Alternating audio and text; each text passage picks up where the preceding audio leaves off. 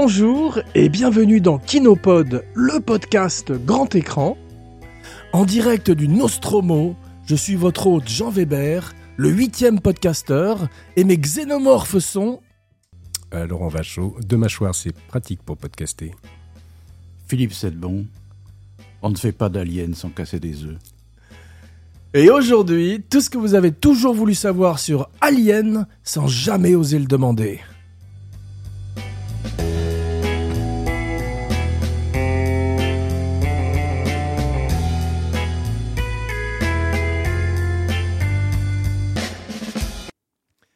Ravi de vous retrouver, mes cinébodies, après une longue sieste à bord du Nostromo, pour disséquer ce corps étranger ramené à bord, ce film de 1979, réalisé par le grand Ridley Scott, 1979, année dominée au box-office par, on dirait une blague, le gendarme et les extraterrestres, imaginez Cruchot face à l'alien, et euh, Flic ou Voyou, ça fera plaisir au cinébody Jeff Domenech, cette année voit également naître Oscar Isaac, un favori de Kinopod, et s'éteindre le grand Nino Rota, musicien entre autres de Federico Fellini, un autre favori de Kinopod.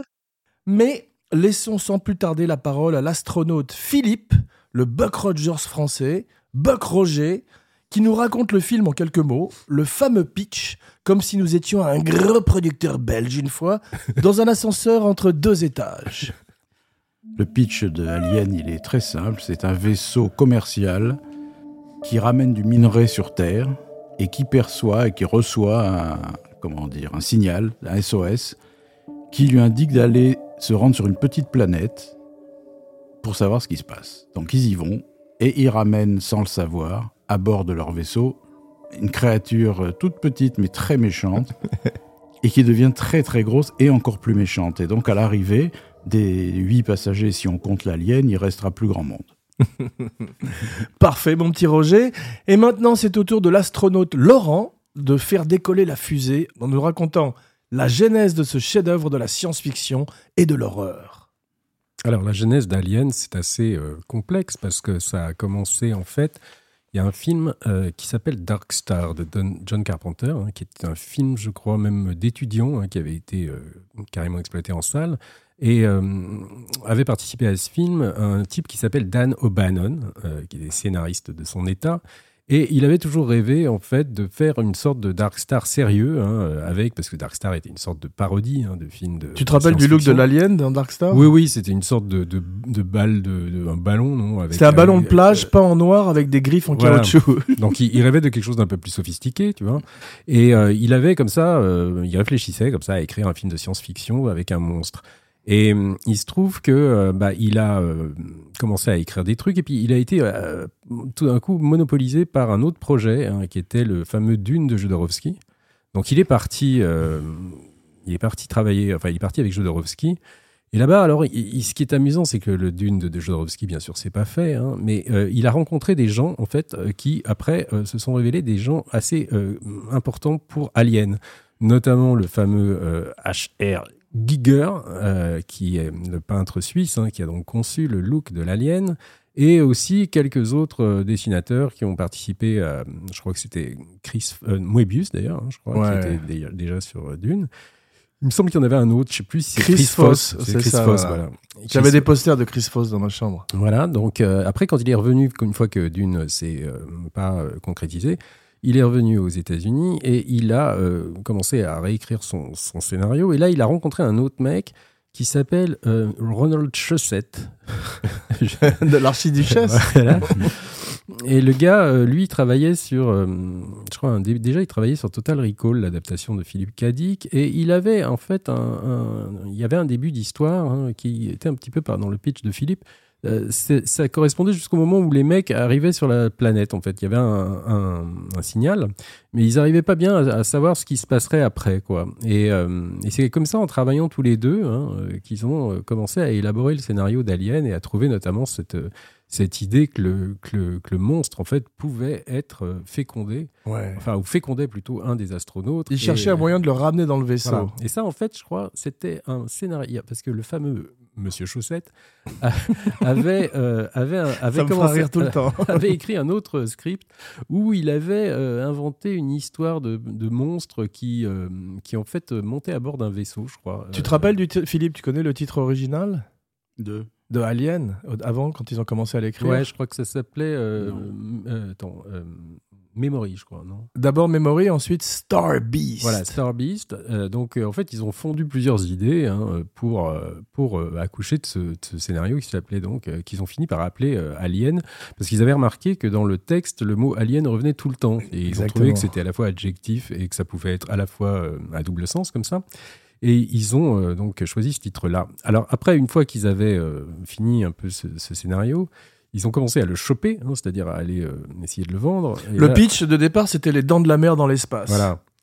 Et, et, et, euh, et- et ils ont, euh, à l'époque, si tu veux, c'était un peu compliqué parce que la guerre, le Star Wars n'était pas encore sorti, donc les films qui se passaient dans l'espace, c'était très Roger Corman, tu vois. Ouais. Et donc ils avaient commencé à trouver un deal chez Roger Corman et on leur a tout d'un coup euh, conseillé de plutôt aller voir des mecs qui s'appellent Brandywine, Ouais. euh, qui sont Walter Hill, le, réalisateur fameux de Driver, les frères James et tout ça, le gang des frères James, enfin le, le, le metteur en scène. Warriors come out to play. Warriors. Et il y avait un autre mec qui s'appelait David Geiler et euh, je sais plus qui était le troisième. euh, il me semble qu'il était trois en tout euh, dans Brandywine. Enfin, toujours est-il qu'ils se sont euh, retrouvés donc en contrat avec Brandywine. Et là, alors, ce qui est amusant, c'est que euh, Brandywine, en fait, et Walter Hill surtout, et David Geiler, ce sont des scénaristes aussi. Et ils ont commencé un peu à réécrire le scénario de, de Monsieur Chaussette et Monsieur O'Bannon. Et, et, et là, ça a commencé un petit peu à se tendre, hein, parce que bon, les scénaristes n'aiment pas qu'on réécrive leur scénario, même par d'autres scénaristes. Euh, mais il se trouve qu'ils ont quand même apporté quelques bonnes idées, Ouais. euh, notamment l'idée du, du- de, de, de H. euh. Hein.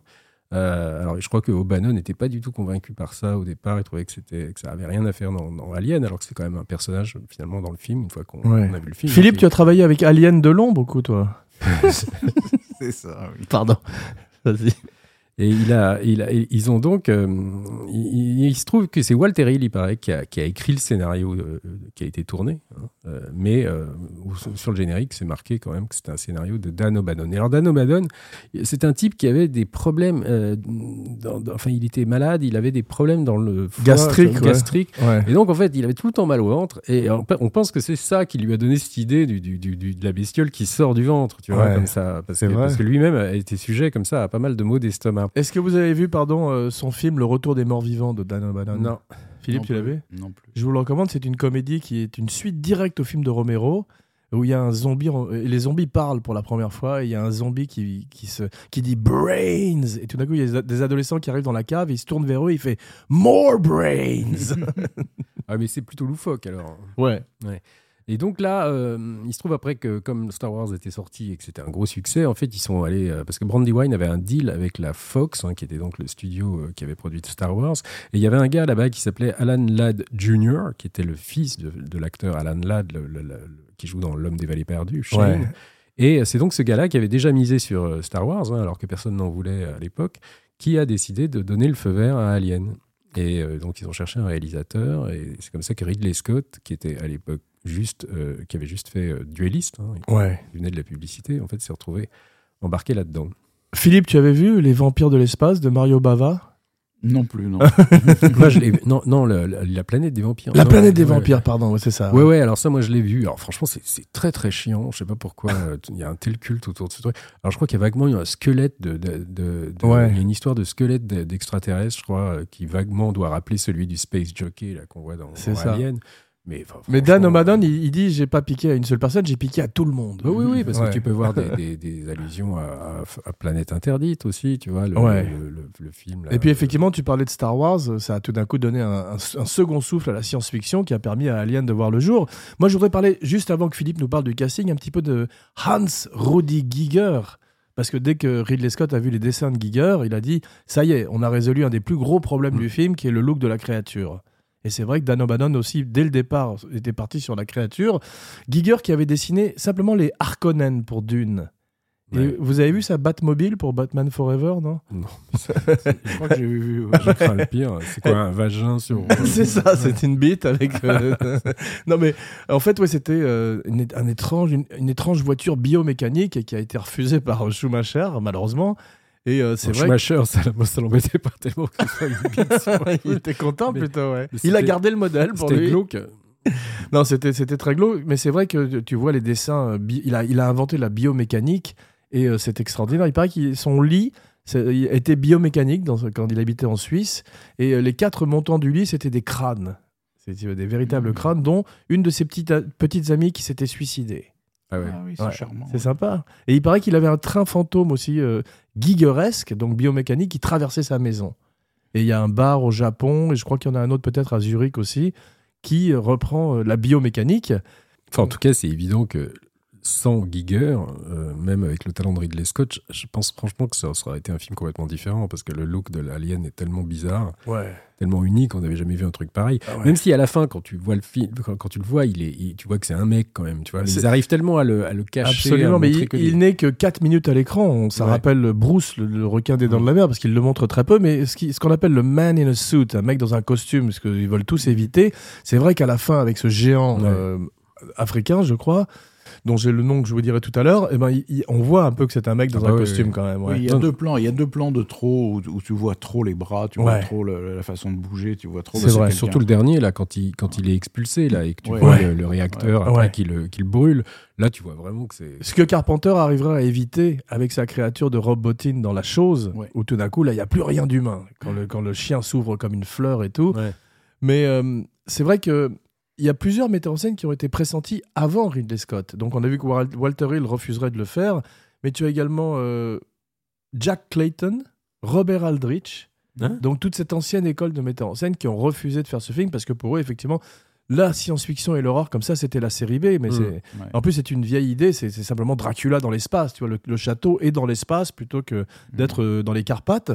Mais Ridley Scott, il voit tout d'un coup la possibilité d'élever le genre et de passer de B à A, ce que ferait avant Polanski avec l'horreur et Rosemary's Baby, et, ce- et ce qui deviendrait en fait, aujourd'hui on appelle ça elevated horror, Mm. l'horreur élevée, et on voit que A24, tu sais, la société de production, fait que ça maintenant, c'est-à-dire que ce soit des, des acteurs qui sont un peu plus confirmés, et surtout un look de film qui est beaucoup plus soigné que ce qu'on avait auparavant. Et, et ce qui est très important, c'est ce qu'a apporté euh, Ridley Scott, c'est qu'il a assombri la science-fiction, Mm. même au niveau esthétique. Ouais. Tout est noir et sombre et suintant, alors qu'avant c'était blanc immaculé. euh, Exactement. Et puis voilà. tout est un peu usé, quoi. T'as l'impression que les mecs, ils ont des fringues un peu passées. Voilà. T'as le, le- les, les, les couloirs de, la, de, de, de- de Nostromo, des fois, c'est pas hyper flambant neuf, tu vois. Donc Ouais. ça, ça, ça a apporté un look un peu nouveau dans, dans, dans la science C'est vrai, il dit que c'était inspiré de Star Wars, qui avait déjà ce côté un peu usé dans les vaisseaux. Et puis, Ah, le, euh, le Millennium, oui. ouais, c'est ça. Et, et la principale inspiration de Ridley Scott, c'était Massacre à la tronçonneuse. Parce que tout d'un coup, le, le cinéma devenait beaucoup plus choc, beaucoup plus sensationnaliste. Et que ce soit la scène du chest burster dont on va beaucoup parler, il y a un côté très gore dans le film. Et euh, 2001 aussi. Mm. Parce que lui, c'est un enfant de Kubrick. Quand il fait les duellistes, il fait son Barry Lyndon. Quand il fait Alien, il fait son 2001. Quand il fait Gladiator, Ouais, il fait son Spartacus. toute proportion gardée. Bien sûr, non, on va pas commencer à mélanger les serviettes et les torchons alors. Non, mais Prometheus, par exemple, qu'il a fait, on a fait un, un show là-dessus, mais, mais tu sens que ça veut plus prendre le chemin de 2001 parce que ça Ouais. va être plus métaphysique, alors que là, c'est quand même euh, très oxien comme film. D'ailleurs, on est des, dans cette équipe, on est des rares fans de Prometheus et Alien Covenant. Ouais.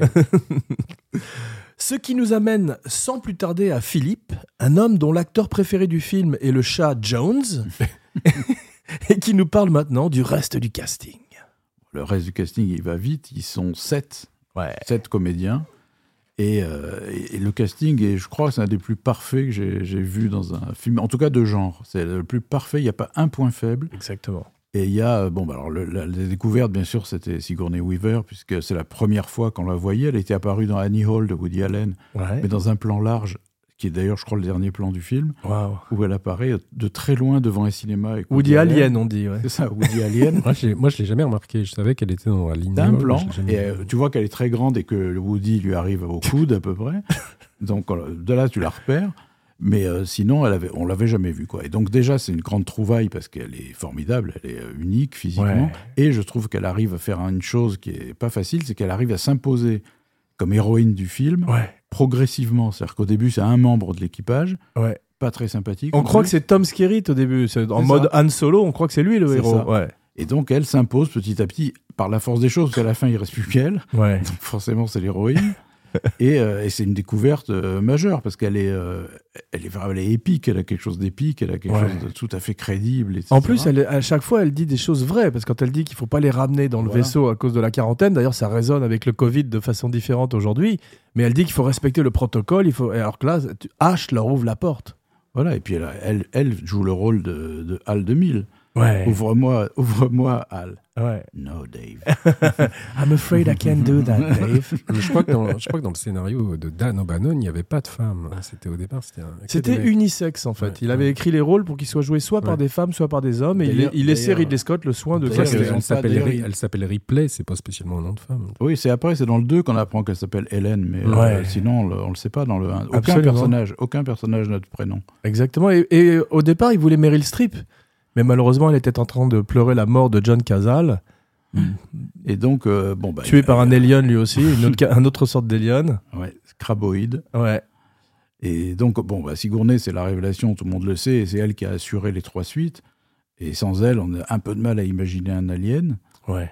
Mais ensuite, il y a eu un, un cast vraiment fabuleux derrière. Tu as eu euh, Yafet Koto et Harry Dean Stanton qui jouaient euh, les ouvriers, quoi, les, les- Mm. la, la force ouvrière de, du Les routiers de l'espace, c'est ça qui est formidable. Ils, que- ils sont juste préoccupés par leur bonus et l'argent. C'est ça, et ce que je trouve génial, c'est que ça m'a fait penser, moi, et je pense que ça doit être un clin d'œil qu'a fait Ridley Scott aux équipes de cinéma, tu sais, les électromachines. C'est vrai, c'est vrai, ouais. On dirait deux électromachinaux T'as l'impression a fait de Koto, il, il- il- il reprend son rôle de Blue Collar de Schrader. C'est vrai, dans l'espace, exactement. Et euh, Harry Dean Stanton avec sa chemise hawaïenne en train de fumer des cigarettes dans le vaisseau. Harry, Harry Dean Stanton, c'est le film qui l'a empêché d'être dans Shining. Ah oui, il devait faire qu'il- Lloyd. Il devait faire le, le barman, Ah. Lloyd. Ouais, c'est extraordinaire. ouais. Mais euh, c'est vrai qu'il y a un côté de tu sais, de ces drames euh, anglais où on- qu'on appelle upstairs, downstairs, Mm. où tu es avec la- la- les aristocrates et tu es avec les- en cuisine avec les, les serviteurs. Bah, c'est exactement ça dans le Nostromo quand ils descendent dans, ces, dans, ces, dans les cales du vaisseau.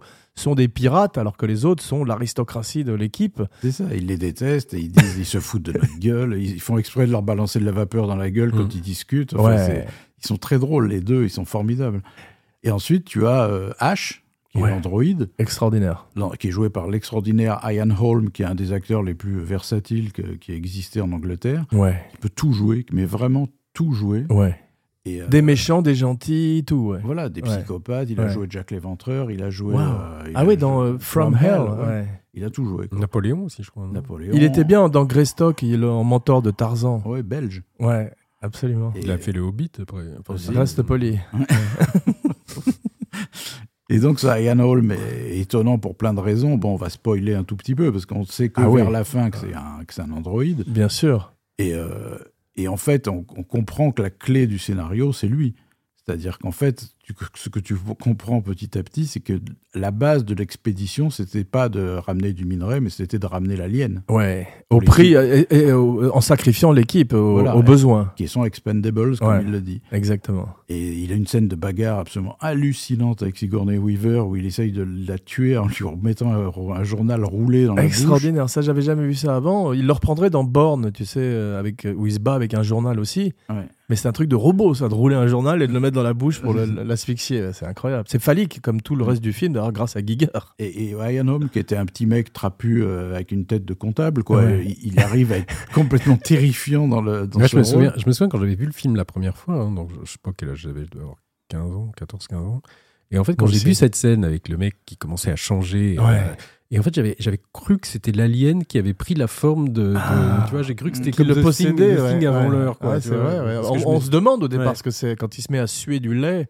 Hmm. D'ailleurs, tous les méchants, t'as vu, ils ont du lait, que ce soit Alex Delarge dans Orange Mécanique, que ce soit Javier Bardem dans No Country for Old Men. Le lait, c'est la boisson officielle des méchants. C'est vrai. Ensuite, nous avons Tom Skerritt, qui est un acteur génial, je Ouais. trouve, qui, qui aurait mérité une carrière à la Jack Nicholson et qui, qui a fait beaucoup de séries B, beaucoup de séries télé, etc. Ouais.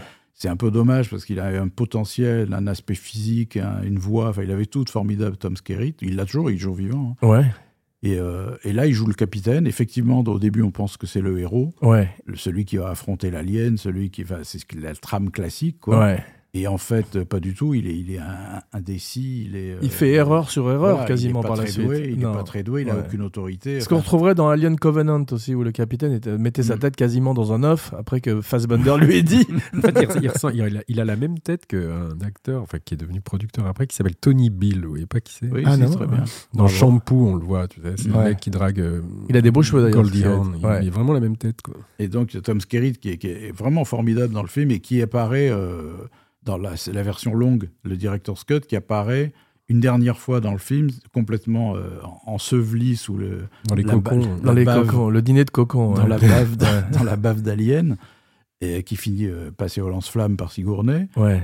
Et donc, lui, c'est une figure importante du film, parce que ce qui est formidable, c'est qu'on s'y fie, parce qu'on a l'habitude de voir des films, et on Ouais. se dit, voilà, le héros, il va nous sortir de la merde. Je crois qu'il voulait Harrison Ford d'ailleurs au début, qu'il a Mm. probablement refusé pour pas refaire Han Solo. Mais moi, il y a un truc qui m'a frappé. Dans... ah, Tu vas continuer sur le casting, mais c'est ils sont tous vieux. T'as vu D'habitude, c'était Oui. des jeunes dans les films d'horreur. À part les Ouais. deux filles, Veronica Cartwright, dont on va parler, et Sigourney Weaver. Euh, Harry Dean Stanton a 53 ans, Skerritt a 46 ans, euh, John Hurt, tu vas parler du, du grand John Hurt, je te, laisse, Hurt. je te laisse parler de John Hurt. Alors John Hurt, il est euh, bon, bon c'est un génie quoi. John Hurt, Ouais. euh, c'est- il y a rien à dire. Il a fait euh, tout ce qu'il a fait est extraordinaire euh, Ouais. de- depuis ses premiers films comme euh, l'étrangleur, ouais. voilà, l'étrangleur de Rillington Place, où- Ouais. où il est fantastique. Il Ouais. joue un jeune illettré, abruti, euh, qui se laisse accuser de, de meurtre euh, par bêtise quoi. Ouais. Il est fantastique dedans. Il a fait les Fantman, il a fait, on va pas tout citer parce qu'il y en a, je Non, qu'il a dû un- tourner 200 films. Il, il a tourné dans un film qu'a écrit mon père, donc j'ai eu la chance de le rencontrer un soir. Il était venu dîner à la maison et euh, il avait bu, comme je le dis souvent, tout le vin de mon père, hein, toute la cave. C'est c'est cette grande tradition d'acteur anglais qui buvait énormément. Mais il est extraordinaire. Il a un petit rôle. C'est le premier qui se réveille du cryo-sleep, du, cry- du sommeil Ouais. cryogénique au départ. Et euh, bon, c'est lui qui amène l'alien dans le vaisseau. Et il a ce côté, euh, dans- pour le film, qui apporte beaucoup, c'est qu'il a un côté maladif, Ouais, blême, Ouais. euh, pas en très bonne santé, etc. absolument. Qui fait que quand il, il commence à, à coucher de l'alien, ça nous étonne pas, parce qu'il est tout le Mm. temps, il a tout le temps l'air Mm. malade, donc euh, on se dit, Ouais. il a pas dû digérer. Ou, C'est euh, vrai. C'est la grande scène choc du film, parce que toutes Ouais. ces scènes-là ont une scène choc dont on se rappelle, que ce soit la tête du, du cheval dans le parrain. Bah là, c'est ça, cette scène Ouais. choc dont tout le monde parle. Et il la joue extraordinairement bien, parce qu'on voit au début, on a l'impression qu'il s'est étouffé, qu'il a avalé de travers, et, Ouais. et les gens commencent à, à se foutre de lui, etc. Puis ils s'aperçoivent qu'il qu'il s'étouffe pas du tout. Ouais. voilà. Et c'est grâce au jeu de John Hurt, beaucoup. hein. Ouais. Il, est, il est vraiment formidable dans cette scène. Et puis, il y a euh, Angé- Veronica Cartwright, Veronica Veronica Cartwright, qui était l'ancienne petite fille des oiseaux d'Hitchcock, C'est ça. Qui a fait une très longue carrière. euh. Et tu sais qu'elle était castée pour le rôle de Ripley au départ. Ah oui. Ouais, elle est arrivée à Londres pour faire les essayages costumes. et On lui dit non, excusez-nous, mais c'est Sigourney Weaver. Elle a été, elle a été bouleversée comme tu peux imaginer. Et puis ils lui ont dit oui, mais votre rôle est bien quand même. Vous représentez le public. Ouais. Et en fait, dans cette fameuse scène du chest burster, il y a une légende urbaine qui dit que les acteurs n'étaient pas au courant, mais c'est faux. John, euh, John Hurt a dit il y avait quatre caméras, ils ont lu le script, tout le monde était au courant, Mhm. mais les poches de sang, ils n'étaient pas au courant que ça allait gicler Ça comme ça. dans la gueule. Voilà, et tout d'un coup, elle a une espèce d'éjaculation faciale sanguine, euh, la pauvre Veronica Car- Cartwright, et euh, on sent qu'elle crie vraiment, si tu veux. Alors, tu vois, je savais pas qu'elle était prévue pour euh, Ripley, mais ça m'étonne pas parce qu'elle elle- elle traduit quelque chose dans le film Ouais. qui ne devait pas être écrit, je pense, c'est une antipathie viscérale pour Sigourney Weaver, Ouais. Qui fait qu'elle n'arrête pas de faire des, de lever les yeux au ciel quand elle parle, d'être irritée quand Ouais, Sigourney parle. vrai, Tout le vrai. film, Ouais. elle est exaspérée, elle finit même par lui mettre une baffe à un moment donné. Ouais, c'est vrai. Et tu te dis, ah oui, c'est possible, que, parce que c'est pas écrit, il n'y a pas de raison, tu vois, a priori. Et dans les indications que donnait Ridley Scott aussi, il disait à Yaphet Koto, entre les prises, fais chier Sigourney Weaver, pour Mm. qu'ils aient cet, cet antagonisme. Mais d'ailleurs, si tu regardes bien, ils sont. Elle est aimée de personne, le replay, Ouais. dans le film. Ouais. Elle, elle agace tout le monde. Ouais, Même euh, Ash, ouais, à un moment, il est au, au microscope, elle vient lui parler. ouais. Il ne la supporte pas. supporte pas. Et c'est vachement intéressant parce que Alors qu'un robot euh, n'est pas censé montrer des émotions, mais là, il les montre, si Et c'est vachement intéressant parce que nous aussi, on, on finit par ne plus la supporter parce qu'elle a un côté première de la classe, Ouais. euh, rigide, etc. Et Exactement. on se dit qu'elle casse-couille. Et par contre, à la fin, quand elle endosse le rôle de l'héroïne et qu'elle est toute seule à l'écran, par automatisme, on, on l'assimile à l'héroïne Ouais. Et on prend parti pour elle et on voilà. Et Ouais, puis on réalise qu'elle a pris toutes les bonnes décisions depuis le début, en ça. fait. C'est très intéressant Ouais. parce que ça nous oblige à la prendre comme héroïne pratiquement. Ouais. Et moi, ce qui m'a amusé dans les anecdotes, c'est que Harry Dean Stanton arrive au casting et la première phrase qu'il dit à Ridley Scott, c'est J'aime pas la science-fiction et j'aime pas les films de monstres. Mm. Et Ridley Scott le regarde, tu vois, il était déjà son personnage en fait, de râleur. Et Ridley Scott lui dit T'inquiète pas, c'est dix petits Indiens dans l'espace. Et c'est vrai qu'on a cette dimension euh, Agatha Christesque Mm. quasiment dans le film. À part qu'on sait qui c'est. Ouais, exactement. Et euh, vous, vous connaissez la fin alternative du film? Non. C'est une fin que Ridley Scott voulait faire et les, les exécutifs de la Fox, donc, lui ont dit non, ça va pas le faire du tout. C'est qu'ils voulaient qu'à la fin, euh, Ripley soit décapité par l'alien, s'asseye au poste de pilotage et se mette à parler avec une voix parfaite, la voix de Tom Skerritt, et dise euh, le nom du capitaine, signing off. Tu vois ce que je veux dire? Donc c'était l'alien qui arrivait à mimiquer la voix et qui Mm. finissait par tuer l'héroïne et avoir une fin beaucoup plus euh, de film d'horreur, en fait, tu vois Mais ensuite, il se faisait éjecter par le chat. C'est ça. C'était le chat, le vrai héros, en fait. Ça aurait moins marché, je pense. Mais euh, il y avait un concept aussi qui n'existait pas beaucoup à l'époque, c'était ce qu'on appelle la, la fille finale de Final Girl. C'est qu'en général, on avait vu ça dans Massacre à la tronçonneuse, mais pas beaucoup auparavant. C'est d'avoir cette dernière héroïne qui finit par terrasser le monstre. Mm. Saint-Georges, Sainte Georgette terrassant le dragon. Mais euh, Et c'est très érotisé d'ailleurs cette fin parce qu'elle fait ça en petite culotte et en Ouais. t-shirt. là, là, c'est un peu exagéré. euh, On sent non, mais- Ridley Scott. Ouais. euh, Non, non, mais toute la fin du film, t'as t'as que des bruits de baise. T'entends à la- en off, t'es- tu sais, quand, elle, quand elle court dans les couloirs, Tu le fais comme ça, bien. avec le l'autre qui bave, t'as l'impression T'as t'as vraiment des, Ouais. des images sexuelles qui sont euh, qui sont quand même hyper Ah euh, hyper signifiantes. Et Euh, surtout l'univers de Giger qui est totalement sexuel. T'as vu les œufs au départ, il avait carrément mis des un vagin. Et puis un exécutif, le, même exécutif qui a dit non, c'est pas possible ça. Ils en ont fait une espèce de vagin cruciforme. Mais surtout là- que Waver, elle est pas euh, hyper euh, féminisée hein, au départ. C'est-à-dire qu'elle a les cheveux longs, mais elle, elle est, elle- je dirais pas qu'elle est masculine, mais elle est quand même pas. C'est est- pas la, c'est pas la bimbo quoi. non, non, mais elle est c'est- assez masculine quand même, jusqu'à ce qu'elle se mette Moi, avec cette moi, petite culotte euh, Mhm. très inconfortable. Moi, je l'ai apparemment. interviewé une fois. euh, Il y a de ça quand même. euh, c'était bien après Alien, hein, puisque c'était Ouais. au moment de la jeune fille et la mort de, de Polanski.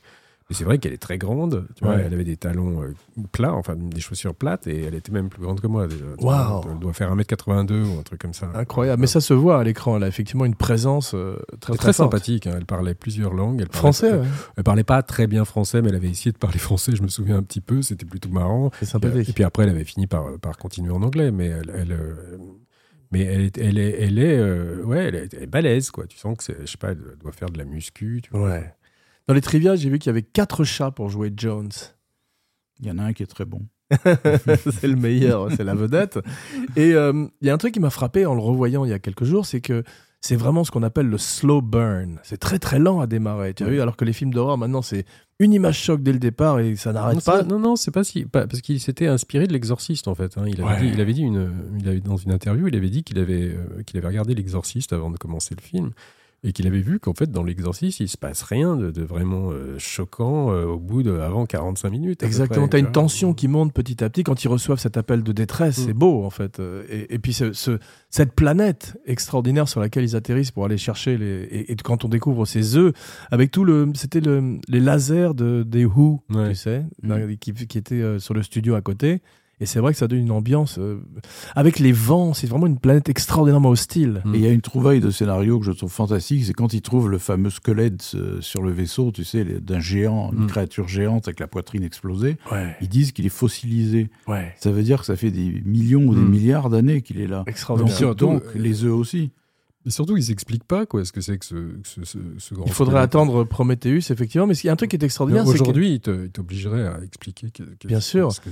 Et puis surtout, Ridley Scott, Harry, il est fort parce qu'il arrive à obtenir cet extraordinaire euh, set, cette- ce, plateau extraordinaire avec ce, ce Space Jockey, alors qu'on ne le voit que, quoi, une minute dans le Mm. film, Mm. sans explication. Et il a expliqué lui-même aux exécutifs en disant ça va élever le film. Tout d'un coup, on passe de la série B à la série A parce que c'est d'ailleurs les mêmes plateaux où ils ont mis les œufs. Et tout d'un coup, on est dans un truc euh, pharaonique. Tu vois ce que je veux dire Oui, Il y, a- y des plans, ils ont mis, il avait utilisé ses enfants dans, dans les scaphandres pour vrai. que, pour que ça ait l'air plus grand. Le... Absolument. D'ailleurs, sont- tout le monde s'est évanoui dans ces scaphandres, y compris les enfants, parce qu'ils faisaient une chaleur. euh, à- à- Puis il, Oh. avait, il avait lancé cette, euh, cette- ce procédé là qui a été repris dans, dans celui de Cameron là, c'est où tu vois les, les images vidéo, tu sais, qui deviennent de plus en plus pourries comme Ouais. ça. Quand euh, ça- il y a un côté stress un petit peu comme ça, tu vois. quand Et immédiat, puisqu'il fait qu'on se, on, on s'identifie complètement à ces a- astronautes qui sont, comme je disais, des routiers de l'espace et qui sont plus du tout les Flash Gordon ou les Buck Rogers qu'on a connus auparavant, en Mhm. fait. Quelques trivia supplémentaires. Alors, c'est euh, Giger qui insiste auprès de la production pour que l'alien n'est pas Dieu. Et ça, effectivement, ça aucune identification possible avec cette espèce de crâne. D'ailleurs, il y a un crâne d'homme peint dessus. Mais il y a un côté euh, insectoïde dans la créature. On dirait Ouais. un cafard ou un, énorme cafard. Il y a quelque chose de très, Absolument. très répugnant. Et... Ouais, il est fait à partir de de- d'os de, serpent et également de pistons de Rolls-Royce. Enfin, la tête, il y a un truc phallique aussi quand même. un Mm. peu, Très, très, parce que très je sûr, te ouais. dis, il y a quand même avec Giger, c'est quand même tout euh, très sexuel. les- Et puis cette deuxième bouche dont tu parlais Ouais. en début d'émission qui sort comme un sexe quand même. C'est ça, euh, ouais. Euh, le- Peter Mayhew, Chewbacca lui-même a failli jouer l'alien. Mm. Donc ça, c'est un autre géant. Il y a aussi Kevin Peter Hall, je crois qu'il s'appelle le mec qui, euh, qui a fait le Predator et qui jouait dans Without Warning. C'est finalement Bolaji Badeho qui jouerait le, le rôle de l'alien et il prendrait des cours de tai chi et de mime, donc pour bouger d'une façon un peu spéciale. Ça rappelle d'ailleurs le travail que ferait Peter Weller dans Robocop, où il travaille beaucoup sur la gestuelle et le- côté mime. Tu le vois jamais bouger, en gros, tu le vois se déplier, tu le vois se relever, mais- Ouais. mais, Il y a tu un le vois moment, jamais il y a un marcher. moment qui, moi, alors, en le revoyant, m'a un peu gâché le spectacle. Et je- il fallait oublier vite ce plan. C'est quand il, va, il saute sur Tom Skerritt dans le, dans le couloir. Tu Ouais. sais. Comme ça, avec les mains. Avec il, les mains. il fait un geste un peu ridicule Ouais. avec les mains et tu le vois trop. Ouais, c'est ce qu'on appelle les jazz hands. On dirait qu'il est dans un film de Bob Fosse tout d'un coup. Exactement. Ouais, c'est pas terrible. Et euh, pour exciter Jones, le chat, donc off caméra, ils ont un berger allemand. Parce qu'il y a ce qu'on appelle les jump scares, tu sais, les trucs où on saute comme ça. Et c'est vrai qu'ils se servent du, du chat, je crois, deux fois Ouais. pour euh, faire sauter le public. Et euh, c'est pas ce que je préfère dans les films d'horreur, mais là, ça, ça se passe plutôt bien. Et, ce... et Jonesy est un chat euh, formidable, ou quatre chats Mais formidables. Cela dit, tu vois, quand tu me dis qu'il y avait quatre chats, je suis pas du tout étonné parce qu'il y a un, plan, un très très gros plan. Tu sais, quand je crois quand euh, Harry Dean Stanton le découvre, Ouais. où il y a un gros plan où il crache à la caméra, il ressemble pas du tout à ce qu'il était avant. Ouais. du tout, du tout.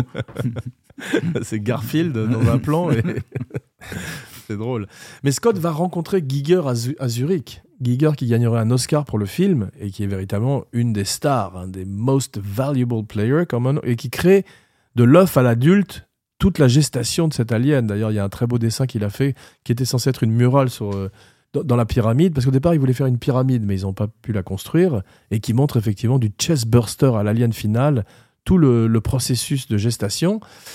L'affiche iconique, iconique, Mm. Vraiment avec cette tagline, cette euh, phrase, slogan qui resterait dans toutes les mémoires, Philippe? Dans l'espace, personne ne vous entend crier. Mais ça, c'est Jaws qui a, qui a c'est, c'est Jaws hein, qui, a, qui a donné un petit peu ces taglines là. euh, Ouais. Avec, elle fut la première, tu sais, sur la, Ah ouais, c'était beau. sur la, la fiche de Jaws. Ouais. Et d'ailleurs, la- l'affiche de Joseph, c'est juste quand vous croyez que c'était, euh, c'était just when you thought it was safe to go back to the beach ou un truc comme ça. To, to go back to the water, in the water. Ouais, exactement. Euh, Il y a aussi cette extraordinaire bande-annonce. Moi, je me rappelle quand j'étais enfant, ça me faisait peur, alors que c'est des œufs de poule, t'as vu simplement. Mm. Ils ont même pas les yeux, les, pardon, ils ont même pas les œufs d'alien. Euh, ils ont simplement des œufs de poule qui se fendent et tout d'un coup cette lumière et on a ce générique magnifique où tu as les, les, lettres d'alien qui apparaissent petit à petit en fait. Et c'est une, ça rappelle un peu le travail de Saul Bass sur Psycho. C'est Mhm. juste sur des lettres, tout d'un coup tu mets une ambiance et tu mets une Mais il y, avait, tension. quel- il y avait quelque chose qui était très réussi pour l'époque. Je me souviens, moi je l'avais vu aussi à sa sortie en salle. Il y avait un côté, euh, je me souviens, high-tech, tu sais, comme ça, qu'on n'avait jamais vu dans la science-fiction, même dans Star Wars. Ouais. Star Wars, il y avait un côté cartoon et un côté euh, euh, jeune. Tu vois que là, pas vrai. du tout. Tu avais une espèce de perfection esthétique, même dans la bande-annonce, qui faisait que ça foutait les jetons d'emblée. Et tu savais que c'était un film adulte. Exactement. Moi, je me rappelle effectivement, comme Laurent, de l'avoir vu en salle, toi aussi, Philippe, Ouais, ouais. hein, et d'avoir eu euh, très, très, très peur. C'était beaucoup plus un film d'horreur qu'un film de science-fiction. Et c'est peut-être un des films qui m'a fait le plus peur, en fait, parce qu'on attend toujours cet alien surgissant d'un des couloirs.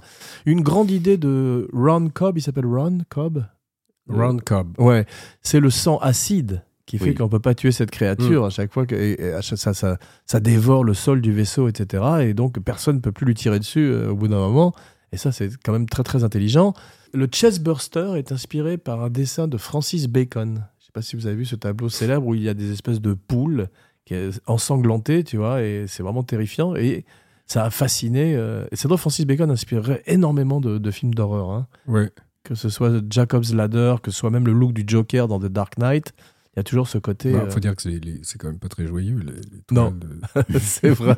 Mais ça a inspiré le dernier tango à Paris aussi. Pas mal de, de, de l'im- l'image du dernier tango à Paris. D'ailleurs, le Wow. générique du dernier tango, c'est des, c'est des toiles de, c'est des tableaux de Bacon. Ouais, c'est vrai. Je savais pas, j'avais oublié.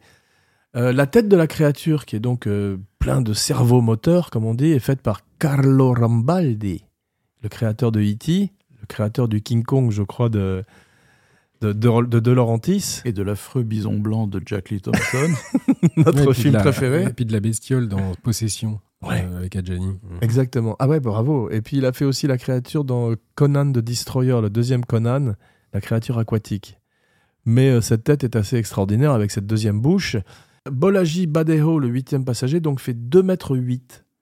Et il est repéré dans un bar euh, par le casting director. Mais il y a un plan dans le, tu sais, dans le, avant qu'il tue Veronica Cartwright, où, oui, c'est elle, je crois, ou Harry Dean Stanton, je sais plus, où il apparaît derrière. Ouais. Il s'élève, il fait beaucoup plus de 2 mètres, là, Ouais. l'allié. Ah oui, parce qu'il a en plus des, des, des boots à la, fran- à la créature de Frankenstein qui l'élève encore un peu plus.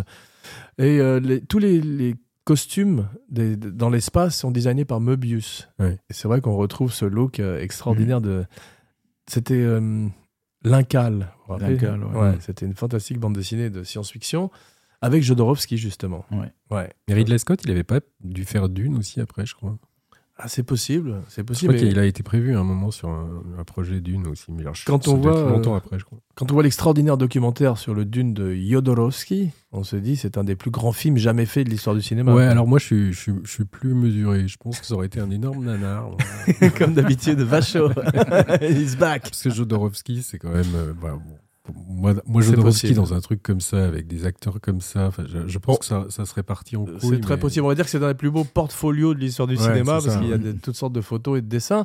Et tu as vu ce qu'il voulait faire pour. euh, C'est Dali qui devait jouer l'empereur dans Dune. On peut faire une petite Ça tangente. aurait été grotesque. Ça aurait été grotesque, mais surtout comme Dali demandait, je sais pas, un million de dollars par jour, un truc complètement fou, il avait décidé de créer un automate de Dali et s'en servir pour la plupart des scènes, pour pas avoir à le payer. Le film coûte 11 millions de dollars, ce qui est cher pour un film de science-fiction. Il il en rapporterait 185 millions à travers le monde. Apparemment, il y a ce qu'on appelle le comptabilité créative d'Hollywood, c'est qu'ils ont, ils ont prétendu que pour pas payer Brandywine, la société de Walter Hill, que le film n'avait pas rapporté d'argent. Donc à chaque fois, ils truquent les chiffres, etc. Et ça, c'est un grand truc d'Hollywood. Est-ce que vous avez vu la- le directeur Scott? Oui, bien sûr. C'est celui-là que j'ai revu. D'accord. C'est là où il y a le cocon, justement, et il y a Ouais. quelques scènes en plus. Et Ridley Scott avouerait qu'il l'a fait uniquement pour gagner de l'argent. Le début, par exemple, c'est intéressant, mais c'est trop long. Quand on, maintenant on visite le vaisseau avant que ça commence. Ouais. C'était comme ça avant, mais là, il y en a le triple, quoi. Ouais. Dans- je parlais de la fille finale, il y a aussi Halloween, qui est euh, une- euh, la même année ou une année avant euh, faisait justement cette Final Girl. C'est un monstre Lovecraftien. Oui, Giger avouerait être très inspiré par l'œuvre de Lovecraft. Mhm. Et c'est vrai que c'est un des grands anciens. C'était, c'est Bah, les œufs, Cthulhu. les œufs, c'est l'incarnation de Cthulhu, comme, il le comme euh, le décrit dans les romans. hein. Exactement. Le film aurait plein de knock-offs, plein de, de, de- comment on dit, de, de- de copies Ah, par la suite. En fait, il inspirait plein de films, jusqu'à euh, une parodie dans le Spaceballs de Mel Mhm. Brooks, où euh, John Hurt est de nouveau euh, habité par la créature. T'as vu, quand la créature sort, il dit Oh no, not again.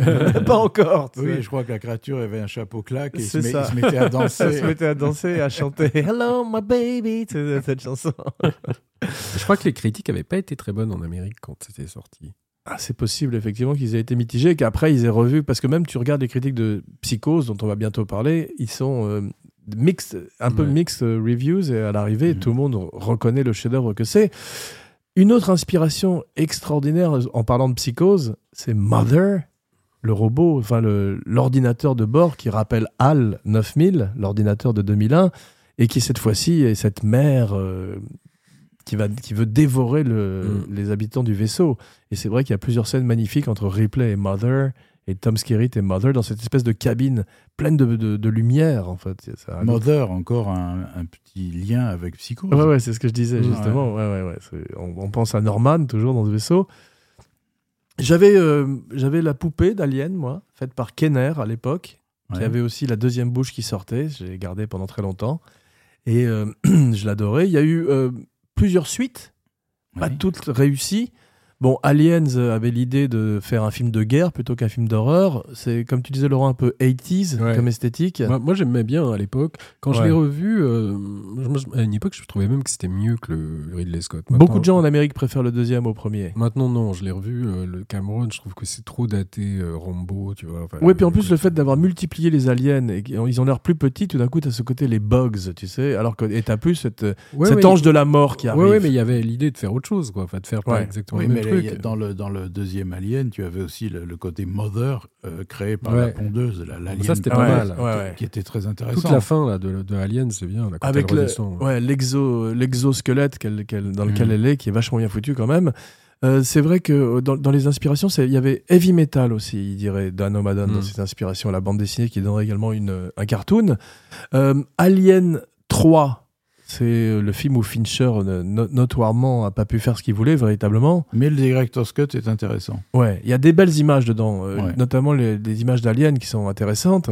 Mais à l'arrivée, je me suis demandé s'ils auraient pas dû euh, se séparer de Ridley, de Ripley, pardon, Ri- Ripley Scott, Ouais. et euh, faire une autre histoire, ce qu'ils ont fini par faire avec Prometheus et Alien Covenant. Et ça m'intéresse plus que de retrouver encore une fois Ouais. Ripley. Moi, Ouais. j'avais pas été intéressé par Alien 3, le scénario. Non, mais le- Franchement, le Director's Cut n'est pas inintéressant. Mais il Ouais. faut, faut avoir le courage d'abord parce qu'il fait presque trois heures, je crois. Et il y a tout un pan de film qui avait été coupé à la sortie, mais vraiment C'est pas, un énorme. c'est pas un director's cut, c'est un extended cut. parce Oui, c'est que ça, exact. ouais. Moi, je l'avais interviewé une fois, Fincher, et il m'avait raconté en fait qu'il il endossait aucun des, des Ouais. montages qui étaient. Mm. Qui étaient Bah, il- ça a failli le, le faire abandonner le cinéma pour toujours, parce qu'il avait Mm. il a eu énorme- énormément de problèmes sur le tournage, et pas du tout le final cut comme, euh, Ouais. comme il aurait dû avoir. Ensuite, on a Alien Résurrection en 1997, c'est pas très réussi, de Jean-Pierre Jeunet. Il y a Non. quelques images intéressantes, notamment les, les aliens sous l'eau. Tout d'un Oui. coup, on voit que c'est une créature aquatique également. Mais c'est vrai qu'à l'arrivée, c'est plus un film de Jean-Pierre Jeunet avec euh, Terratophile avec des monstres, parce qu'on a Dominique Pinon, Ron Ouais, Perlman ouais, dans l'espace, et ouais. qui sont quasiment plus effrayants que l'alien lui-même.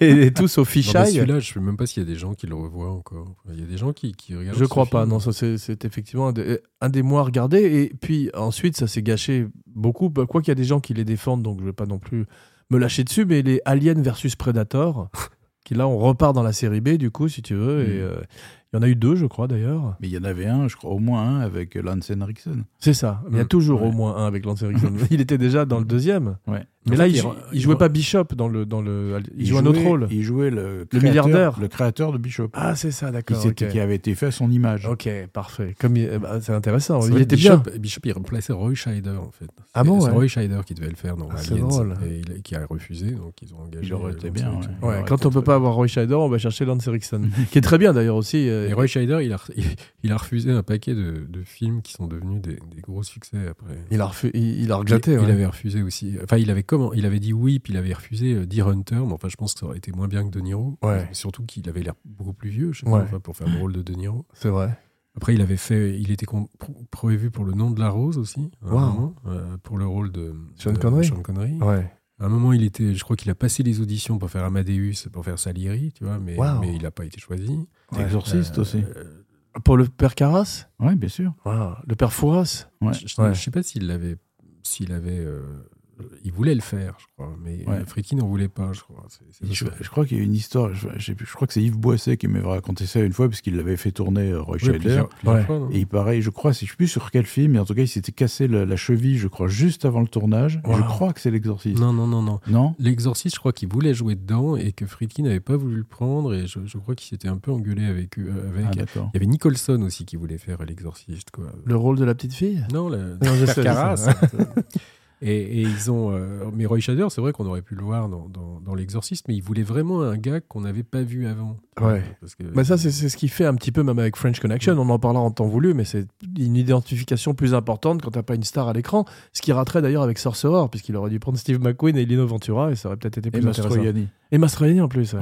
Ouais. Quel casting, t'imagines Mais enfin, l'implication de Steve McQueen dans Sorcerer, c'est un truc qui prête à débat. hein. Bon, on en parlera quand on fera Sorcerer. Mais, mais il y a pas, paraît-il, il n'y a pas de document euh, montrant qu'il y a vraiment eu euh, un intérêt de McQueen. Il y a un, co- un- un coup de fil. De toute façon, il serait pas parti dans la jungle. Non, mais il y a un euh, coup de fil que, que Friedkin a raconté. Hein. Bon, c'est pas que je mets en doute la parole de Friedkin, mais, mais disons que c'est. Moi, j'ai mon copain Samuel Blumenfeld là, qui a fait un livre hein, sur Sorcerer Ouais. et qui a beaucoup de mal à, à retrouver des Ouais. documents euh, Ouais. et qui a même interviewé le fils de McQueen.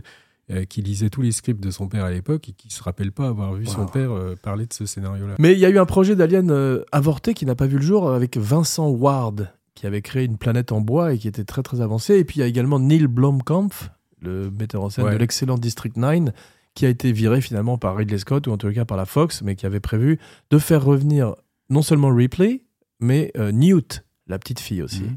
Voilà, pour, pour faire une négation du film de Fincher. Beaucoup de jeux vidéo extraordinaires. Il y en a un qui s'appelle Isolation, que je recommande, qui est quasiment une suite directe du film, où euh, c'est un jeu de terreur pur. Beaucoup de comic books, de bandes dessinées. Et maintenant, le moment que vous attendez tous, le commentaire play-by-play du film, la vision en Weberama.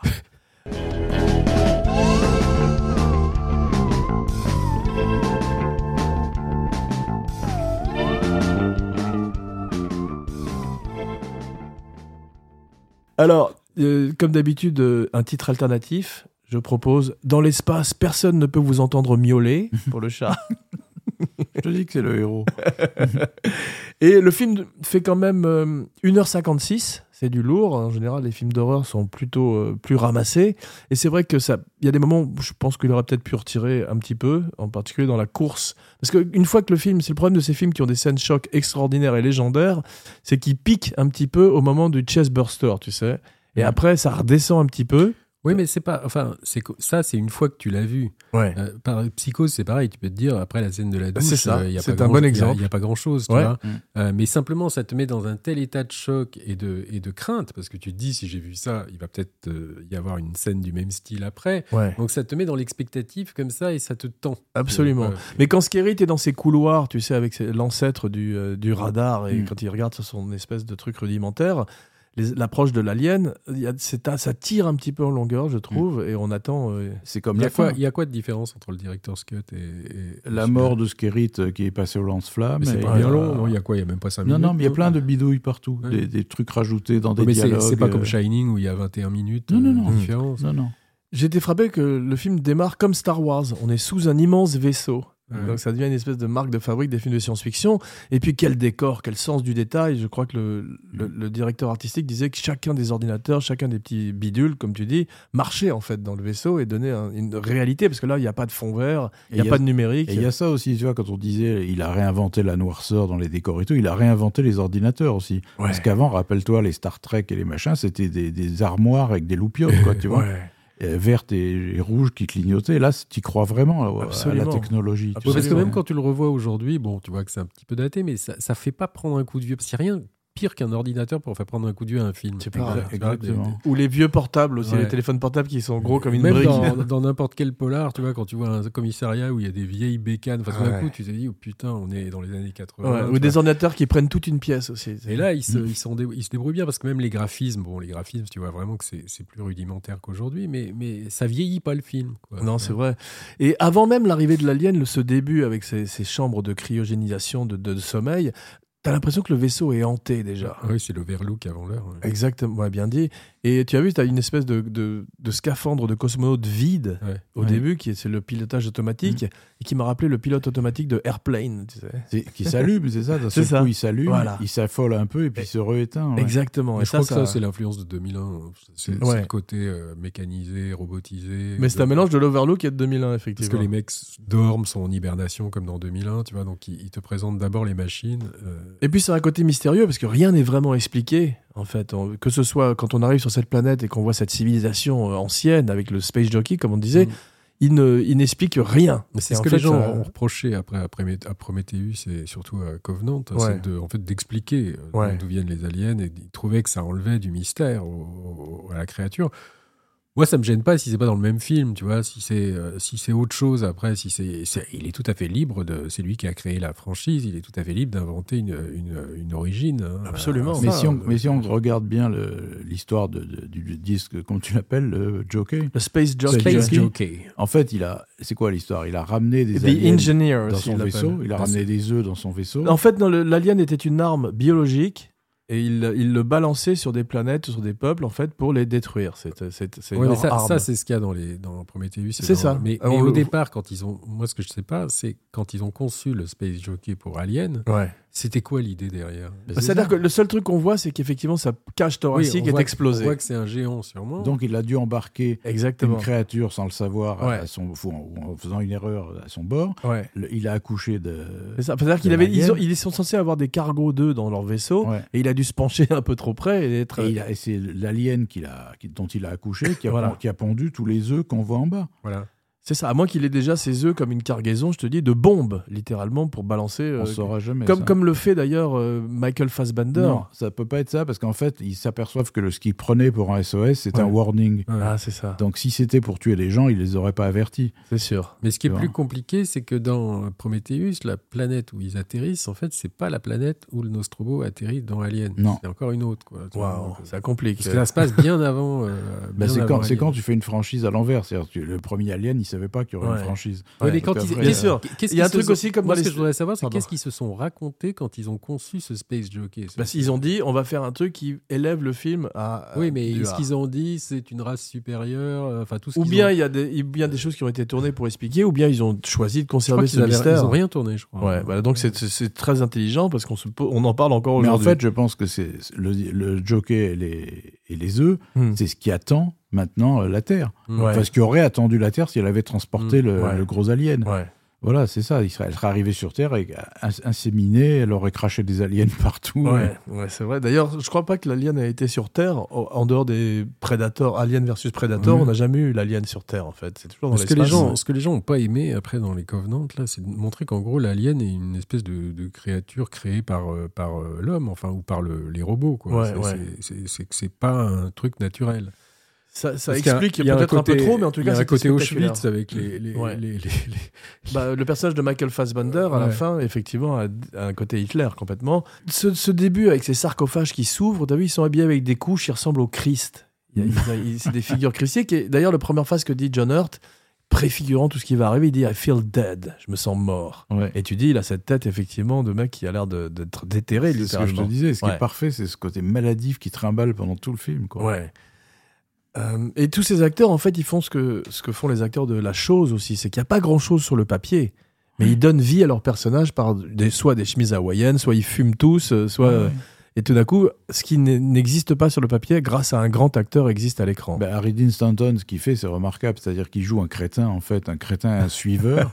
et il le fait, mais il tient son personnage du début à la fin. C'est-à-dire qu'il se laisse jamais aller à faire un bon mot ou à, ou être malin. Ouais. C'est juste l'abruti qui suit F. de Coteau. Exactement. Et il a une réalité incroyable dans ce rôle. T'as l'impression Ouais. qu'il a toujours joué un peu le, le même personnage quoi, dans Oui, tous ses vrai. films. Mais il le fait tellement bien aussi. euh. Parce que même dans Paris, Texas, si tu veux, il y a, il y a le côté complètement. enfin, Un des rares films où il est le lead, effectivement. Il a toujours la même tête, en tout cas. Il s'est jamais vraiment changé physiquement dans les rôles. Ah non, Non. il est hagard, il est creusé, il est. Il a jamais eu le poids de, de variation de poids. Il a toujours eu, en gros, là, là, là, quand tu le vois dans Alien, c'est presque qu'il y a même 20 ans après, il a toujours le, même- le même look à peu près. Ouais, et ils comprennent pas pourquoi on les a réveillés, t'as vu, parce que normalement ils pensent qu'ils sont Mm. arrivés sur Terre, et en fait ils sont encore à des millions d'années-lumière de la Terre, et euh, simplement pour ramener cette, cette Et ce qui est marrant, c'est qu'il n'y a aucune sexualité dans le film. C'est-à-dire, il n'y a aucune des femmes qui. qui Ils avaient qui- prévu qui- une scène de cul entre, je crois, Ah ouais Dallas et Ripley. Parce que en même temps, c'est ça qui est original. C'est-à-dire que tu. Il n'y a, pas du tout d'histoire d'amour. Il y a Non. pas du tout de- Et ils le feraient c'est- finalement dans Prometheus ouais. entre Charlize Theron et Idris Elba. Mm. Mais il y a Yafet Koto qui Oui. harcèle un tout petit peu Veronica Cartwright. À un moment, il lui fait des gestes un peu obscènes. et, Ouais, euh, c'est vrai. Mais moi, dans Prometheus, j'avais l'impression que Charlize Theron, c'était aussi un, androïde. Et je croyais que quand. Mais non, il- les gens disent que oui. Non, mais je croyais que quand on montrait la scène où, il y a- euh, où quand Idris Elba euh, va coucher avec elle, je, je pensais qu'on allait voir que l'autre se rendait compte que c'était un androïde. C'est Parce que possible. finalement, ça sert à rien. Là. Il y a toujours un Android, effectivement. Mm. Là, c'était Michael Fassbender, mais peut-être qu'elle aussi. Qu'elle est tellement froide, tu vois. Ouais. euh, Je crois qu'il est- c'est un petit peu comme Blade Runner, il essaye de, de conserver l'ambiguïté. Mais le film a la même lenteur que 2001. T'as vu, tout est fait en temps réel quand ces gens se déplacent et tout. C'est la même chose que 2001, je trouvais. C'est 2001, c'est beaucoup plus lent non, que ça. c'est beaucoup plus lent.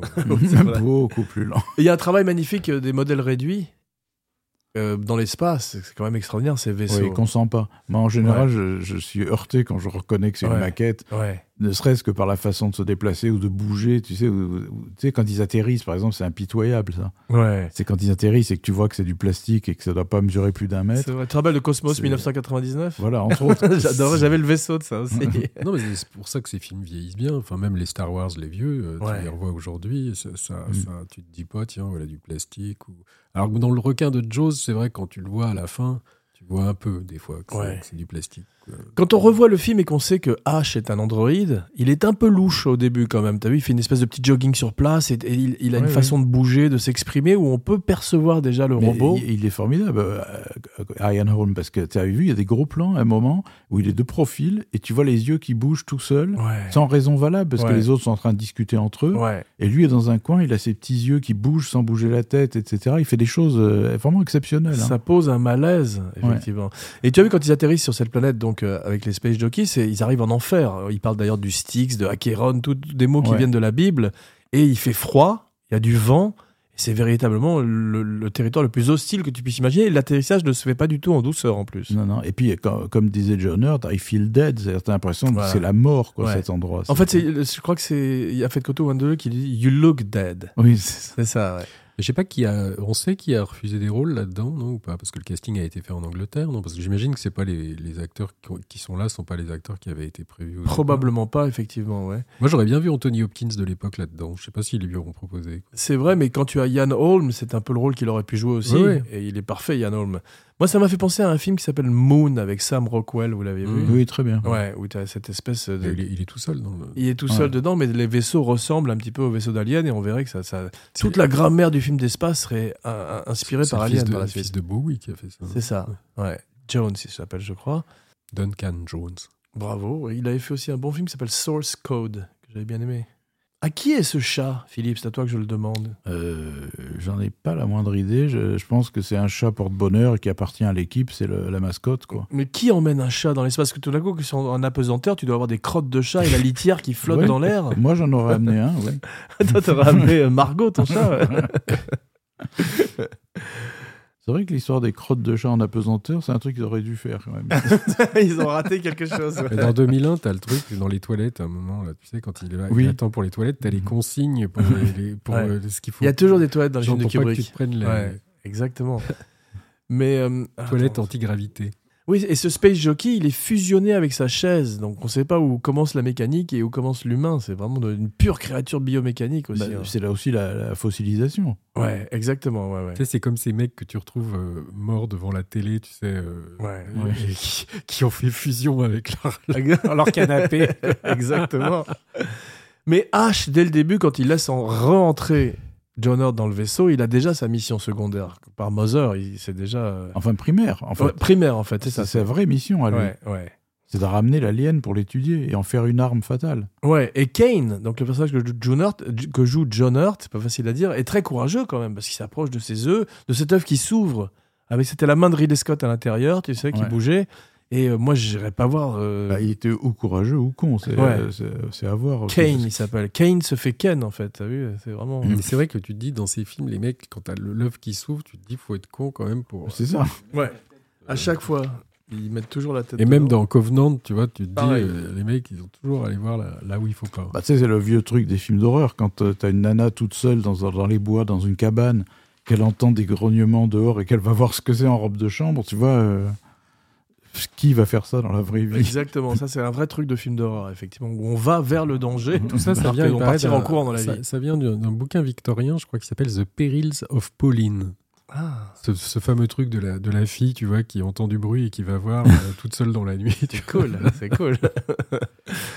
ah oui, le, le face hugger, la première fois qu'on le voit, quand il se colle sur le visage de John Hurt, tu as vu comme ça- la queue se resserre autour de la Ouais, gorge. Ouais, très bien fait. Ah, c'est vachement bien foutu Très et bien tu sens qu'il il est pénétré, c'est un viol en fait, et mais un viol d'un homme. Et euh, on se sent incroyablement mal à l'aise parce que c'est- des doigts en plus. T'as vu, Giger a fait des doigts. Et il y a une chose, je sais pas comment, c'est pas comment il l'explique pas d'ailleurs, c'est comment il arrive à percer l'énorme vitre du casque. Ouais. Parce Ouais. qu'en fait, il casque, hein, il la brise complètement, il la fond. Mais est-ce que c'est pas son acide justement? Mais on se demande pourquoi il brûle pas le visage de John Hurt aussi. Ouais, c'est vrai. Non, c'est pas très logique, oui, parce que tu te dis que normalement, il passe à travers la, à, tra- à travers la vitre du casque. Absolument. Mais euh, ça m'a rappelé aussi les frisbees euh, méduses de Without Warning dont on parlait. C'est le Mm. même côté fait à base de, de rognons de mouton. Et... Oui, parce que je crois que quand ils font la dissection là, du, du facehugger, ils, ont, ils avaient mis de la barbaque. hein. Ils Ouais, étaient allés- c'est ça. ils étaient allés- Je on- sais que on- on H- dirait des huîtres ou je sais pas quoi, il y a l'air Ouais. d'avoir un mélange de. Ouais, ça à chaque devait fois, puer. ah, sûrement de façon horrible, mais H c'est fait à base de cathéter, de caviar et de lait. Quoi Le- Son sang Non, euh, une fois qu'il est, il est ouvert, si tu veux, quand il a Ouais. cette espèce Ah de oui, tête oui. dé- décapitée sur la table, le sang et du lait, bien sûr. Puis t'as vu, il se met à suer du lait. Mhm. Et ça, c'est très effrayant parce qu'on se dit, qu'est-ce qui se passe? Il y a un raccord très raté d'ailleurs. J'étais ils ils ont pas pu le monter. T'as vu quand il, il y a la fausse tête Ouais. de H décapité qui le ranime, le raccord entre le moment où c'est la fausse tête et la vraie tête de Ian Holm, c'est un peu light. quoi. C'est vrai, je suis d'accord avec toi. Non, mais Euh, sur le scénario, si tu veux, l'hésitation que j'avais eue, moi, en voyant le film la première fois, en pensant que c'était l'alien qui avait pris forme humaine pour les piéger, Ouais. euh, c'est pas complètement absurde parce que tu peux te dire, est-ce qu'un alien et un robot, c'était pas trop? Ouais. Il se trouve que là, comme euh, Ridley Scott, c'est quand même pas un mauvais, il arrive à faire. Mais est-ce qu'un mauvais metteur en scène n'aurait pas fait où on se serait dit, tiens, le, le robot, c'est un peu trop, tu vois? C'est Euh, possible, le robot c'est un peu trop, ça, ça rime, mais il y a un truc, euh, c'est que ça donne un second souffle au film en fait. Grâce à Ridley Scott, tout d'un coup, le film prend une vitesse supérieure avec ce robot, je trouve. Et euh, il y a un truc qui est étonnant, c'est que Yaphet Koto refuserait Lando Calrissian dans Star Wars. Le, jeu- le rôle Mm. que jouerait, euh, comment s'appelle cet acteur? Billy D. Williams. Billy, Billy D. Williams. Williams, ouais. Et parce qu'il a dit, je, je veux pas être le mec de l'espace, I don't want to be the space guy, il a dit. Je crois qu'il a fait de Koto était un mec assez, assez barré à la fin. Ah ouais, ouais. Parce que moi, je, l'ai je l'ai vu sur Facebook il- il- avant qu'il meure. C'était Wow. son vrai compte. Il était complètement dans le conspirationnisme. Ah ouais. ouais. Et puis, il vivait aux Philippines, visiblement. Il était formidable dans, Vivre et laisser mourir, tu te rappelles, il faisait Mr. Big et, Et, Kananga. et surtout Midnight Run. Ouais, Midnight Run. Alonso, tu te souviens, Alonso Mosley, FBI. Mais il, a- il avait l'air de nous avoir quittés après, à la fin. c'est- C'est possible. Déliré. Il, il est mort d'ailleurs, euh, il était vieux d'ailleurs, il, a- il a vécu longtemps. hein. Il était très, très euh, religieux, enfin, même, euh, à mon avis, un peu fanatique et complètement conspirationniste, qui est d'habitude va. Je sais pas si ça va bien ensemble. Ouais. Ce qui est formidable, c'est avant la, avant la scène, la fameuse scène du chestburster à table. Quand on la connaît pas, on la prend dans la gueule. Maintenant, quand on la connaît, on attend effectivement le moment où il va sortir du ventre. Mais Hurt a très très faim. Mm. Vous savez, on dirait véritablement comme, quand une femme enceinte. C'est comme quand t'as le ver solitaire, t'as Ouais. faim. Tout. C'est ça, mais c'est vraiment inspiré de maladies et de choses réelles. Bah, je te dis, Dan O'Bannon, qui, qui, qui avait des problèmes d'estomac. Ouais. Six caméras pour cette scène quand même. Et il y a un truc qui est extraordinaire, c'est le cri de nouveau-né que pousse Ouais. l'alien en sortant. Le, Mm. le chestburster, c'est un spécialiste des cris d'oiseaux qui le ferait. Enfin, Et, le, bé- euh, le bébé alien, tu, enfin, c'est bien fait, hein, mais tu sens vraiment, si ça avait duré un peu trop longtemps, tu vois quand même que Ouais. c'est une sorte de marionnette. Bien sûr, Parce qu'il est- c'est quand il s'enfuit, tu sais, on Ouais. le voit, on Ouais. voit qu'il il est sur rail. C'est ça. Et puis c'est juste une tige, une tige. C'est vraiment comme les. Muppets de Jim Henson, quoi, mais euh, Ouais, c'est de l'enfer. Ouais. oui, donc après cette scène, comme je disais, ça devient un film d'horreur plus conventionnel. Effectivement, on a le- les jumpscares et tout ça, mais jusqu'à là, c'est un truc qu'on n'avait jamais vu. Et ce design de Giger qui est absolument exceptionnel. Euh, le tracking device, quand ils suivent l'alien, ça ressemble au premier jeu vidéo Pong. Tu sais, c'est où tu avais ces deux raquettes de tennis. Oui. Donc ça, ça fait un petit peu vieillot aussi. Et je- euh, moi, je sais qu'ado, quand je l'avais vu, j'a- j'avais pas eu très peur après. Enfin, j'avais été un peu déçu quand j'étais sorti parce qu'il y avait cette scène incroyable du chestburster et j'avais trouvé après qu'il y avait moins, tu vois, parce qu'on Ouais. était allé pour avoir peur, tu vois. C'est ça. et je trouvais qu'après, il y avait pas assez, quoi. Donc, c'est comme Je vois- Shining, hein, quand je l'avais vu aussi. Ouais. Quand quand- Je sais pas comment réagi- réagissent des, des ados aujourd'hui qui voient le film. Parce que je Bah, tu pense vois le truc, moi, qui m'a fait peur en le revoyant, enfin peur, j'ai pu à sauter au plafond, mais Ouais. La mort de Yaphet Koto et de Veronica Cartwright, il y a Ouais. un truc dedans qui est visuel et qui est fait, qui est très malaisant, c'est quand on les voit, ils sont en sueur, Ouais. ils sont couverts d'eau, Ouais. ils sont terrorisés, ils hurlent tous les deux, Ouais. et il y a quelque chose qui, qui fait peur là-dedans. Absolument. la- D'ailleurs, je me demande ce que c'est que cette salle des machines où il y a des chaînes qui pendent et Ouais. qui suintent. Tout d'un coup, tu es dans un truc qui ressemble à une cale de, de- de navire et qui est dans l'espace. C'est peut-être pas euh, Oui, l'endroit. d'ailleurs, on voit euh, Harry Dean Stanton qui, prend, qui se baigne le visage sous, sous Ouais. l'eau. Tu dis, à quoi? Il y a Ouais. de l'eau qui coule C'est très, très euh, bizarre. et au moment où il découvre Ripley, elle est avec ses deux prolos de l'espace. Tout d'un coup, il y a un moment, euh, c'est Anne Prolo. Et elle- elle- ils ont juste un petit filet, t'as vu, pour attraper l'alien Oui. au début. c'est parfaitement ridicule. Oui, mais c'est une salle, euh, cette salle dont on parle, c'est SNM. On dirait on- dans un donjon SNM tout d'un coup, tu vois. Absolument. et pas du tout un vaisseau. Et ce que j'ai- il y a un truc qui m'avait toujours euh, plu, c'est comme Harry Dean Stanton est quasiment hypnotisé par l'alien. Il est, avant sa mort, il est fasciné. T'as vu, il lève les Ouais. yeux vers l'ange de, l'ange de la mort et tout d'un coup, c'est véritablement le profane et le sacré. Quoi. Je pense de toute façon, ils étaient obligés à chaque fois qu'il y avait un type qui était, un personnage qui était tué, de pas faire toujours la même chose, tu vois. Donc, Ouais. s'ils étaient tous tout le temps à hurler comme Bien ça, sûr. c'est très Mais, répétitif. L'attitude, c'est vrai. l'attitude de, de Stanton est très logique. En fait, c'est un, comme c'est un abruti. Ouais. non, mais c'est vrai, il, il a même pas le réflexe d'avoir peur ou de s'enfuir. Tu vois, il est complètement hébété. euh, ouais. Et ce qui est étonnant, c'est que euh, c'est le fils de Kane, l'alien. Oui. Puisque l'alien prend les caractéristiques de son hôte, et c'est le fils de John Hurt, en fait. Mais Et il paraît que justement, ils l'ont traité comme un enfant, quelqu'un, un alien Ouais. qui découvre tout dans le vaisseau. si Mais tu quelqu'un le dit, ça, à un moment, c'est ton fils. tu Ah, te souviens waouh, pas Dans non. le film, je sais plus qui le dit, Ah, mais. euh, incroyable, j'avais oublié, ouais, c'est fou. Et c'est vrai que Mother est la, la- la fille de Hal et euh, la mère de Chat GPT. oui, quand il est dans les ventilations, Tom Skerritt est à la recherche de l'alien, ça m'a fait penser à McLean dans Die Hard. Oui. C'est ouais. un peu le, ce côté claustrophobe d'un mec qui avance comme ça, euh, en crapahutant littéralement. Et euh, ce qui est drôle, c'est que personne ne fait confiance à H. T'as vu au bout d'un moment, Oui. même avant qu'on sache que c'est un robot, tout le monde se méfie de lui, à juste titre, comme on va le découvrir par la suite. Comme tout le monde se méfie de Ripley. Ouais.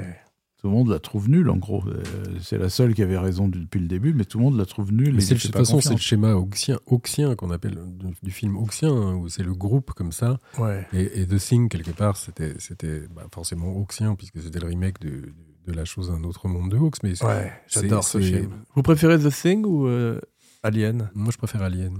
Moi aussi, ouais. Ouais.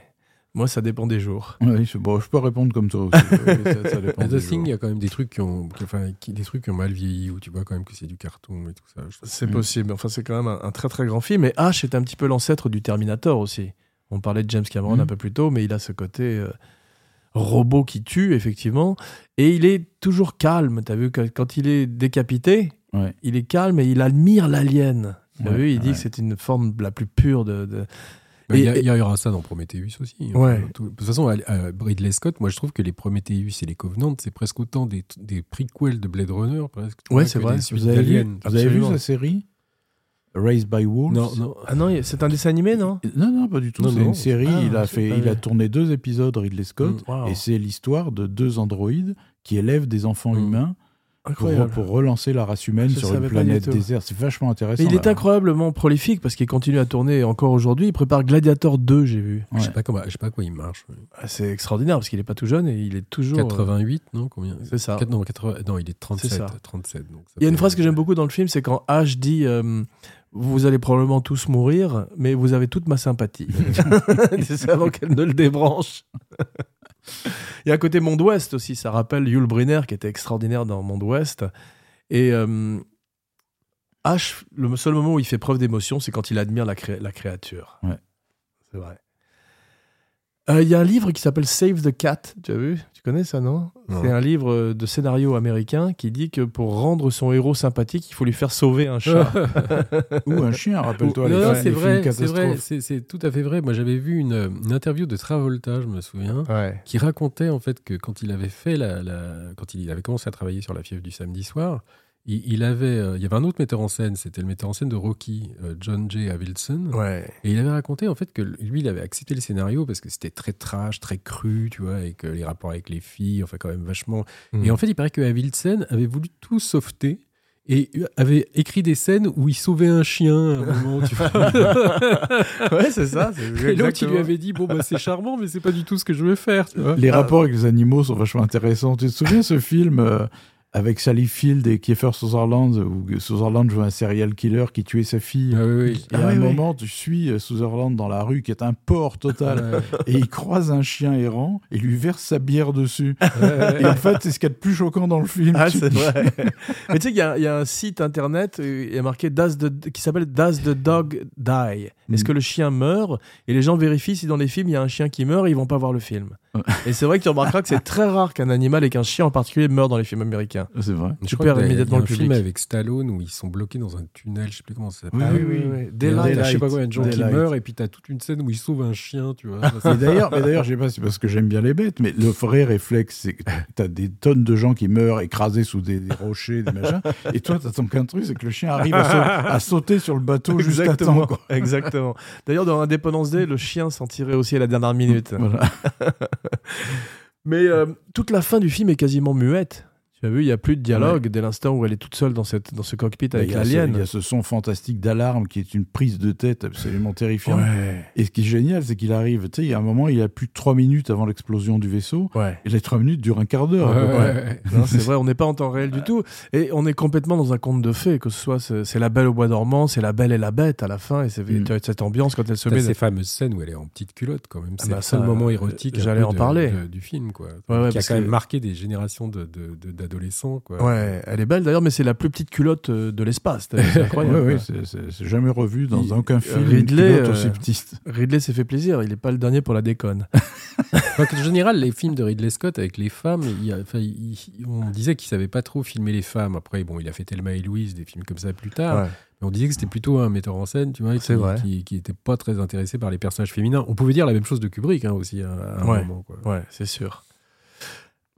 Et maintenant que celui qui a encore quelque chose à dire sur le film le dise, ou qu'il se taise à tout jamais.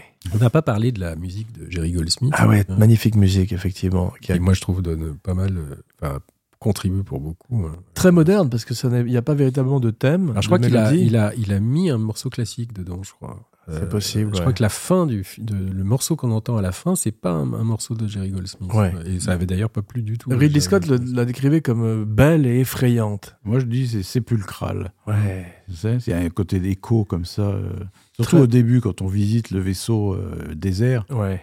Ah il y a la musique est incroyable. Non, Dans je sais pas s'il y a une mauvaise Magnifique. musique de Jerry Goldsmith. Moi, je me demande si c'était pas le plus grand. Enfin, après, tu peux pas savoir John Williams, mais, mais quand même, les musiques, Morricone. les musiques de Jerry Goldsmith, c'est quand même très différent. C'est tu vrai, il faudrait faire une spéciale musique de film. Quand tu vois. Papillon, quand tu vois euh, Alien, quand tu vois Chinatown, tu vois, enfin, le, Ouais. le Total Recall, enfin, le, le nombre de, de mélodies Incroyable. différentes, c'est quand même incroyable. Spectaculaire. Ouais, T'as raison de parler de la musique, ça, ça a un rôle très très important. ouais, euh, Ouais.